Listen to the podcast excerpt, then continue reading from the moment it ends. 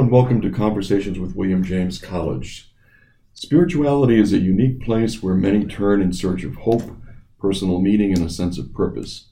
During challenging and uncertain times, people often rely on their faith to make sense of life's adversities and experiences, believe in something greater than themselves, even if it's not always present or tangible, and to remain optimistic and hopeful about the future. In a world marked increasingly by insensitivity, intolerance, faith and spirituality can serve as a motivational energy that animates the pursuit of a more socially just society and propel us towards social action and advocacy. Topic of our podcast today is spirituality, social justice, and social activism. The William James community explored recently this topic through a conference held here on campus, and today I'm fortunate to have two of the panelists from that conference join me. I'm Dr. Nick Covino, I'm the president at William James College, and my guests today are uh, another Nicholas, Dr. Nicholas Rowe, who's the Dean of Student Engagement and Associate Professor of History and Peace Studies at Gordon College, an historian of Atlantic cultural history whose teachings and research interests include identity formation and how communities use the past to form their identities, along with how this fuels intergroup conflict. He also has more than 20 years of experience consulting with communities about cross cultural, cross racial, cross ethnic reconciliation and pastoral counseling for reconciling communities in the United States and South Africa. And I also have Dr. Rab, uh, Rabbi Victor Reinstein, who's the co founder of the Nehar Shalom Community Synagogue in Jamaica Plain, uh, with his wife Mieke and a congregational rabbi for over 30 years. Rabbi Reinstein is committed to interfaith dialogue with a particular interest in building bridges between Jews and Muslims. Uh, he speaks widely in interfaith contexts throughout the Boston area. So that's a pretty distinguished background that I've got here sitting with me. Thank you, gentlemen, for uh, for joining me today. Um, I'll tell you uh, also, I have a complex background. I'm a trained psychoanalyst, uh, so I come from a world where one of my leaders said spirituality is the opium of the people. Uh, I also was a part of that opium uh, for eight years and spent time studying to be a Jesuit priest, not ordained, but uh, dangerously close, uh, scholastic for eight years. Uh, and I have an appreciation, I think, for uh, psychology that came from that experience. I'm sure that I became interested in this field because of the work that I experienced uh, when I was working and living as a Jesuit. Uh, so thank you for, for coming. Uh, and uh, let me tell, begin by telling you a little bit about uh, a meeting that we had recently. So I went uh, and paid a Shiva call to one of my faculty members who lost his mom. as I'm there, he tells me of his mom's experience with the Holocaust as a prisoner. Uh, he himself had both a mother and a father who were survivors of the Holocaust. We had uh, a long time to talk about how he struggled with his parents' experience as the next generation. Some of the things that they talked about, very painful. Some of the things that they didn't talk about, very mysterious. Some of their uh, behaviors, very difficult because they came from a very, very, very difficult place uh, in their life.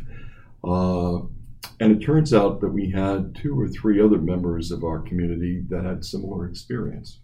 Uh, we began to talk together just as colleagues. What was their experience like? I was interested, what should this generation, who are older, so all these folks in the room were in their 60s, they were not young people thinking about their folks that had passed. Uh, we're thinking, what's the what's our responsibility to the next generation of particularly mental health students? Uh, so I invited them to think about their experience in their families and to bring that experience to the community in a, a larger forum. Uh, with about three weeks' notice uh, for this uh, discussion, we had 140 people come to the room, hmm. and I was among the youngest uh, in the room. Uh, these were not our students that came.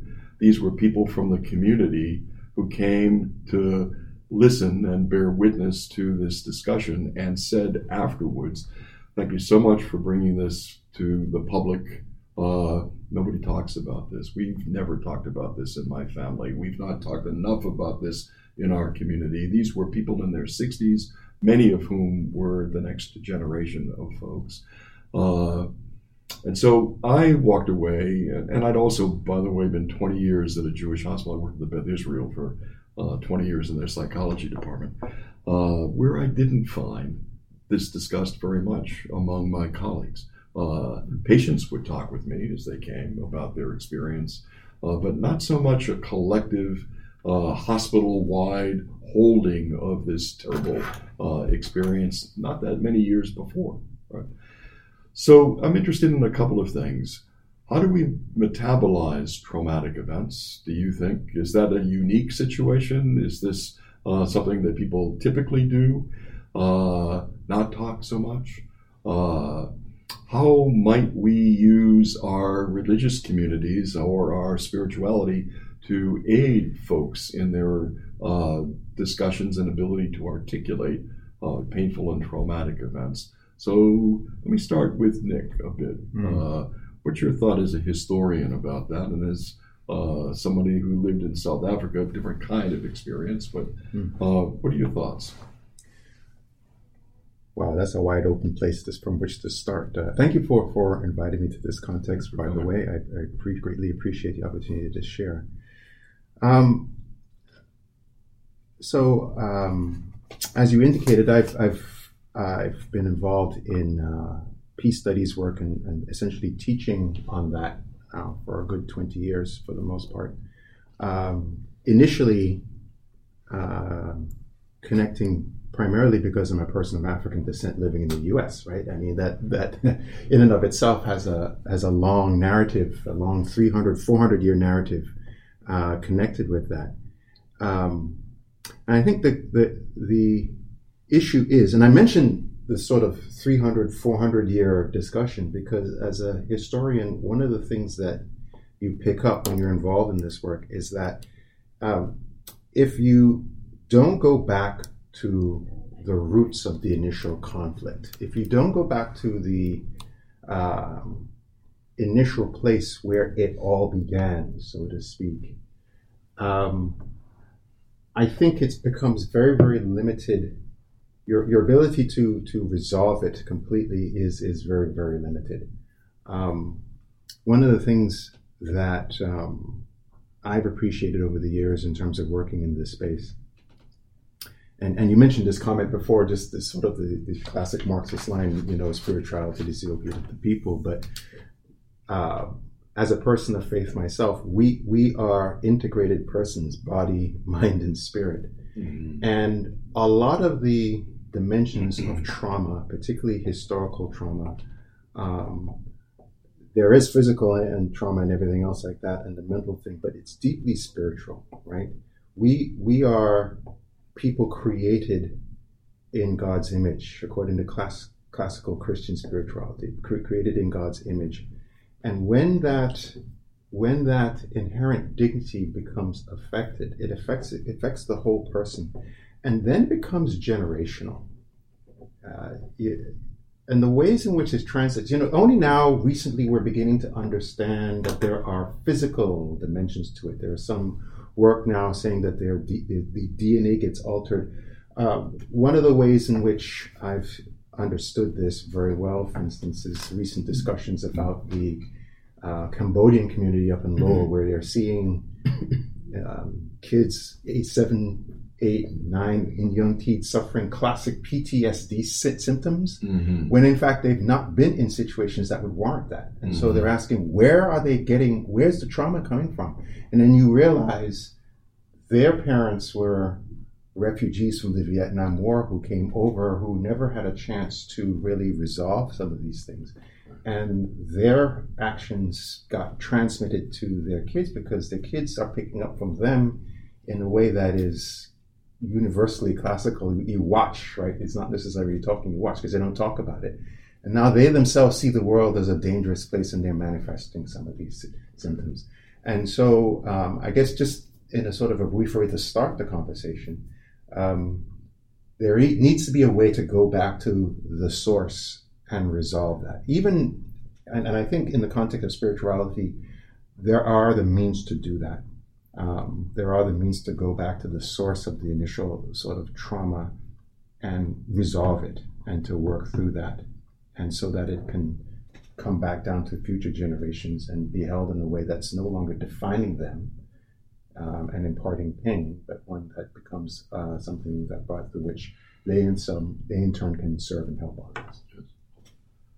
Roland, what's your thought about a meeting like that and what it is that uh, inhibits, if that was a, an apt observation, folks talking more freely and openly about trauma? In the Jewish community. Mm-hmm.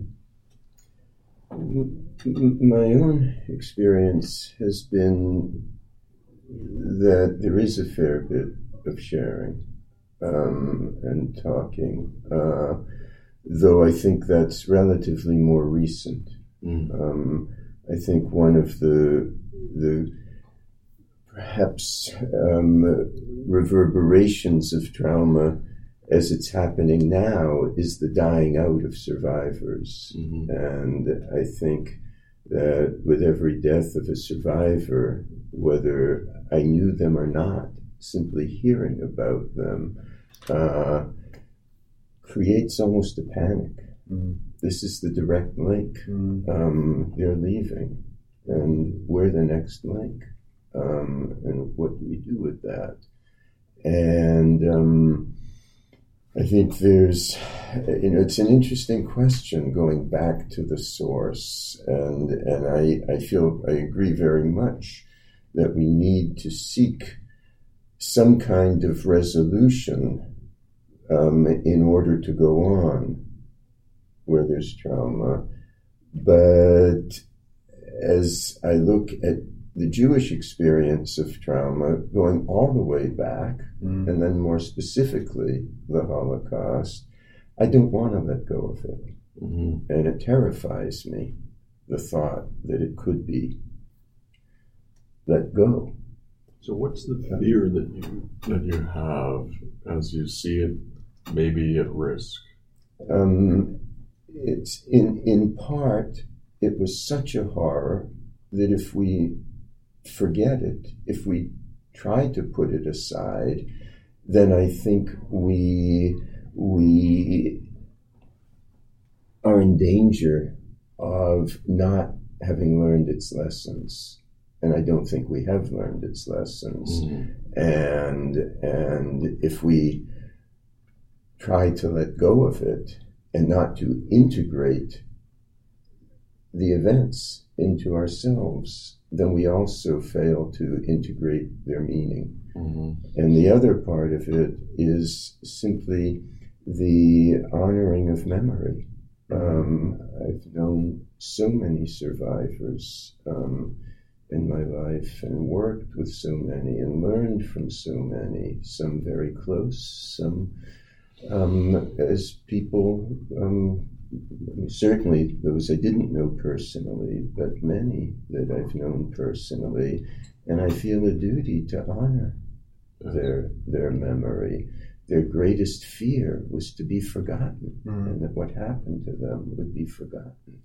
And I feel that this need, far from being put aside, it needs a, a, a liturgical context virtually uh, to ensure uh, the transmission of memory of what Mhm. happened, and at the same time, in creating a framework to remember, also including the tools to transcend victimhood Mm. um, and to be empowered as transmitter carriers and transmitters of memory to be able to create a world in which we have learned the Those lessons. Yes. So there's a there's a tension, I wonder, about holding that history. Uh, I remember when I was a kid, uh, my grandfather came from Italy, and uh, uh, I'm the eldest in that family. My dad would bring me on Saturdays to go play bocce with all the old men in the alleys uh, Mhm. and drink the lousy wine uh, that was there. Um, and my grandfather was very adamant about them not speaking Italian. Uh, hmm. and would yell. I remember him say, "Speak the English, speak the English." Right. Hmm. So there's a, it seems, a tension. So you think about the various pieces of trauma that uh, that we are familiar with, right? So slavery is one of those pieces that we speak about, and then we don't speak about. How do we hold it? We, the Holocaust, one of those things I felt. Uh, I actually felt that sense of responsibility to those folks when I invited people to come and talk. I don't know that the next generation down does feel that sense of responsibility as a larger group. I don't know as people get more distant from slavery uh, you listen, as I did recently, to uh, Ta-Nehisi Coates. He's like right there with mm-hmm. this, and it's today, and it's about economics. It's about mm-hmm. the Harvard mm-hmm. uh, uh, issue about uh, affirmative action. It's very, very vibrant for him. Not sure that that's the same for a lot of folks of color in there. So, is there that? Is, is there a tension? Maybe a healthy tension, maybe a not healthy tension between let's move beyond so that we can integrate into the current. Uh, is there uh, versus or in addition hold on to what we need to respect and we need to continue to learn from hmm. this is uh, this is a complicated matter and, and I speak as a historian um, who literally as I'm speaking to you one of the biggest concerns that I have is that within our discipline um, we're finding that, and these are other forces at work, particularly in terms of higher education, right? Moms want, moms and daddies want their kids to be able to get a job when they graduate, so they're not history majors, right? Um, and a lot of higher education programs, because they want to be efficient with costs, are kind of eliminating the context within the core curriculum where you look at the past mm-hmm. and really engage it. Um, Meanwhile, we look at our society now, particularly with a lot of the strains that it's dealing with, and you can see that there is very little historical reflection. We and and and Western society as a whole, um, uh, particularly coming out of the sort of Enlightenment, quote, revolutionary tradition where you know the past was sort of holding us back. We we tend not to treat the past with a whole lot of respect anyway. We have a predisposition toward that. So we're sort of working against the grind. Um, but um, Rabbi Reinstein was right on target to to you know it's an old hackneyed phrase. Those who don't remember the past don't forget it. Well, you know it's a hackneyed phrase because there's a lot of truth to it. Mm-hmm. I think also too at the same time, and I and I speak a lot about um, it, particularly within the American context the structures that were put in place that perpetuate systemic oppression, particularly for people of color, but as we've also seen for members of the Jewish community as well, we can't forget the recent events taking place in Pittsburgh and other places where you've seen increased occasions of anti Semitic behavior going on and things like that. But the structures that were put in place in the origin of the American Republic, um, and even predating that, right, during the colonial era, which intentionally set up legal and economic things that, that gave privileges to one racial group compared to groups outside of that structure, um, they still operate. They were intentionally put in place, and and I'm a historian, I have the receipts, as my friend would say, right? I can show you the evidence where within colonial law, it would say that, you know, regarding people with indentured servitude, from this point forward, if you're a person coming out of the African context and they define them by color, color, your servitude is durante vita for the rest of your natural life, and all descendants, whereas others were not. Mm-hmm. And you can look through American legal discourse and see these various ways in which, um, particularly people of African descent, were marginalized. Well, if you were born into this and you were raised into this, those structures are still there. They may have been moved off the books legally, but culturally it became a norm, right? I mean, these laws I talked about were the 1600s, but they become a norm and you're born into that and you're affected by that, but you don't know, you're not aware that it's in the air you drink. I, mm-hmm. I tell my mm-hmm. students it's like asking a fish what it's like to be wet. Mm-hmm. Well, they really can't tell you if they've never been out of the water. Mm-hmm. So one of, one of the responsibilities I feel as a historian is to try to get my students out of the water, yeah. to get them to sit back from the context which they take for granted and to see, oh, so here are these things at work. I mention all this because we don't learn these things in schools, and so we take the world that we're born in as a norm. That these mm-hmm. are the mm-hmm. things. This is the way things always are, and they are not going to change. And we forget why they're there in the first place. So that when we see expressions of dissatisfaction with the structures that are in place that arise, and they tend to do it like clockwork every 20 mm-hmm. years. You can check American history regard to people of African descent. Every 20 years, it starts popping up. And folk are asking themselves, where, where is this all coming from? And mm-hmm. why don't they just get over it? And slavery was 300 years ago. You don't, it, you know, it's so easy to not see that those structures are still in place because they've never been addressed at the source and confronted. Mm-hmm. And because we grow up in these structures and they become part of our identities, it, you, you, it's not just a matter of, oh, well, we'll just act like racism doesn't exist. You need to go deeper than that.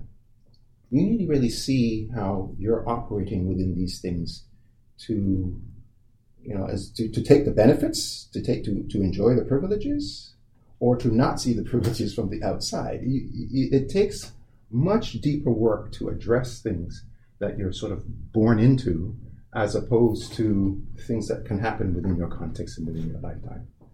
So, um, so this is the fear. The fear that I have is that we've already forgotten, right? We've forgotten for a long time. You know, we go, we, we read things, cursory things in history, but we think, oh, we're not like that.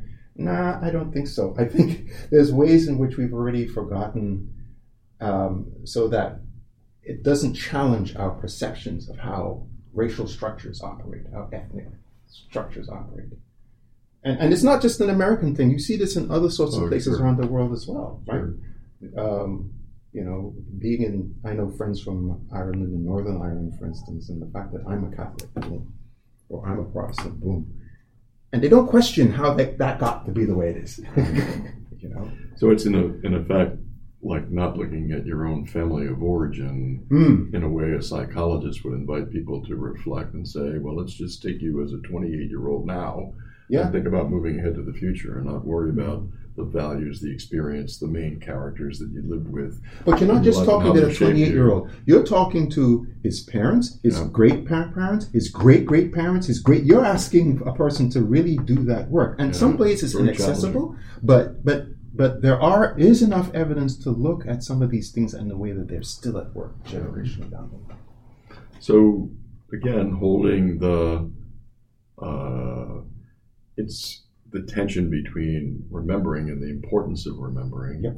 and the work of remembering mm-hmm. and the desire to forget so that one can move on in an imagined way as if one could move on. Your argument would be you really can't uh, unless you no. understand the water that surrounds you.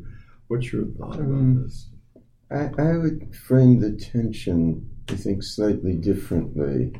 I think I think there's a negative tension, which is between remembering or forgetting, remembering or or assimilating into a dominant culture. That to me is a, a, completely negative um, tension. I think the positive tension is remembering the trauma and drawing on the deepest wells of meaning in one's own story, in one's own tradition, and holding both of those. Um, and in Jewish life, memory is sacred, it's ritualized. Um, uh, on Shabbat every week. We remember the Exodus from Egypt, which is remembered liturgically every single day, the slavery and the Exodus. On Shabbat, we remember the slavery.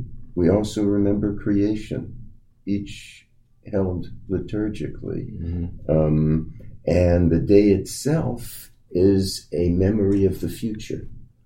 Uh, if we can speak of that as memory, it's a projection of the future, of a day that is all Shabbat, all a day, a time that is filled with Shabbat peace. And we hold both of those. And the question becomes how does one inform the other? Mm-hmm. And this is certainly true with Passover. Mm-hmm. Remember the slavery, remember the Exodus as we look toward liberation on the grand scale. Mm. And I think personally that becomes, in real terms, a looking at the scars and being aware of them, not trying to put it aside. We need to pass on the the stories, the narratives of what happened. So, to a psychologist, uh, we would think uh, exposing uh, a client that trauma again is part of the healing process, right? So, Mhm. finding ways to introduce people back into that historical touchstone that's Mhm. important. Another would be uh, to name the beast. So, kind of thinking about that from uh, a spiritual place, right? So, uh, God gives Adam and Eve control over the garden by saying, You can go about and name everybody, not me, but you can name the things that would give you control. So, putting words to emotions and experience or help. So, does ritual, is that what guides, uh, is that a vehicle, right? So, the retelling of the narratives, the retelling of the story, the making of this uh, weekly event, a yearly event, a monthly event, uh, where we introduce each other, young people, back into the touchstone spaces that have been traumatic and create ritual, make it safe because there's a whole bunch of people thinking about it together, give it words. Is that part of how spirituality helps and aids folks that have been uh, victims of trauma? But I, I'll just maybe use that for a moment to finish a thought uh, from from earlier, and that is, I think, in emphasizing the importance of remembering the trauma, it is also important, I think, to do it in a way that empowers. Mm-hmm. This is not to create a sense of victimhood. Mm. But because there's a responsibility to remember and to honor, there's something empowering.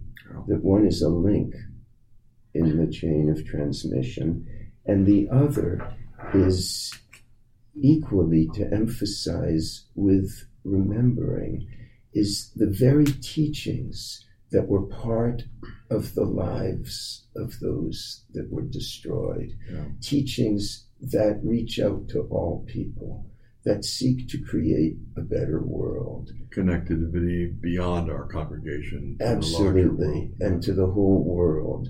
And it becomes the tension between universal and particular as a, as a critically important positive tension. Right. But it's about holding all of that. And memory of trauma, therefore, I believe, can be turned into an empowering act. And as we express that liturgically, that becomes part of the empowering.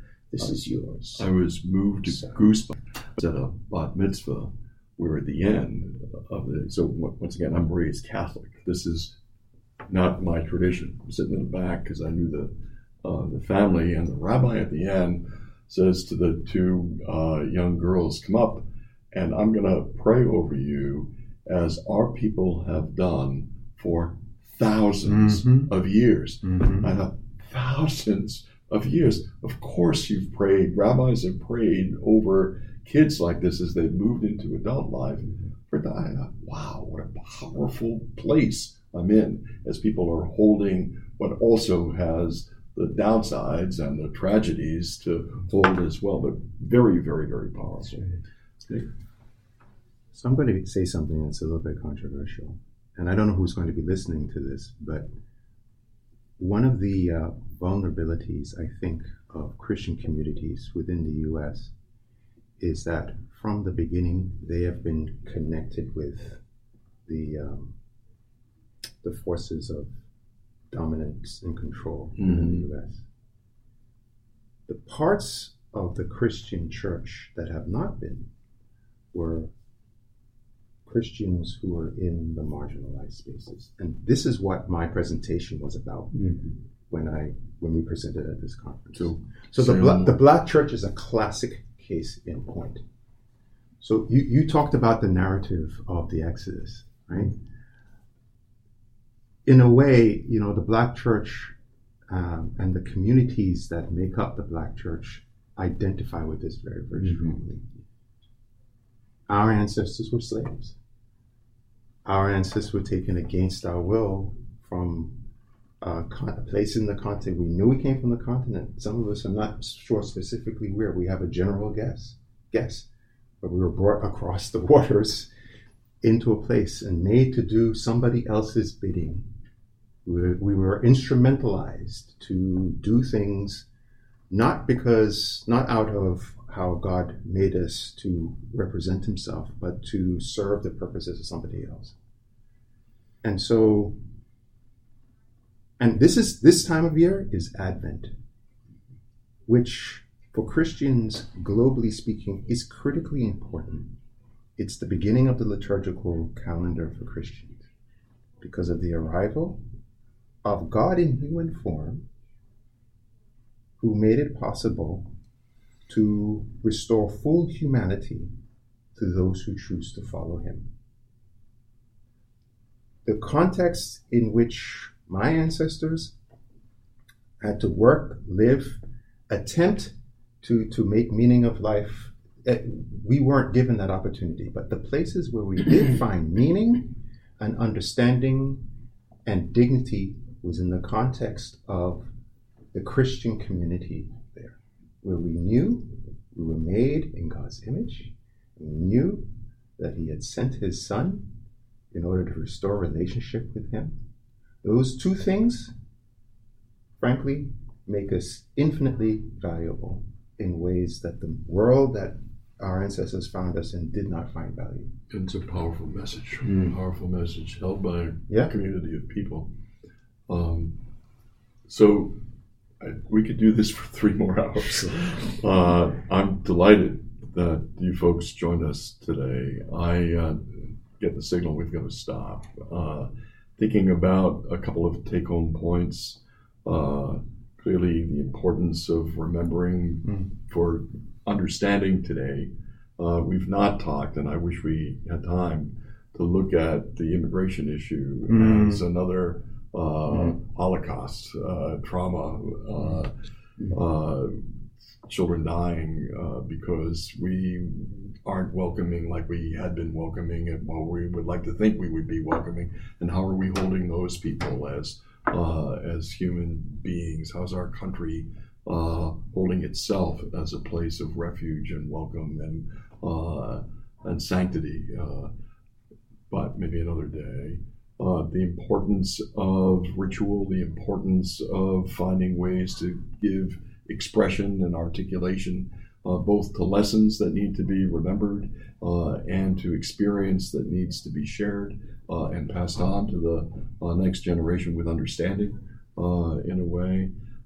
very powerful messages, very powerful messages. Good time of the year for those mm. messages also to come back. Mm. thank you both, gentlemen, for your for your very good work uh, and for your words. So, Thank you for having me. You're most welcome. Most welcome. Please come back.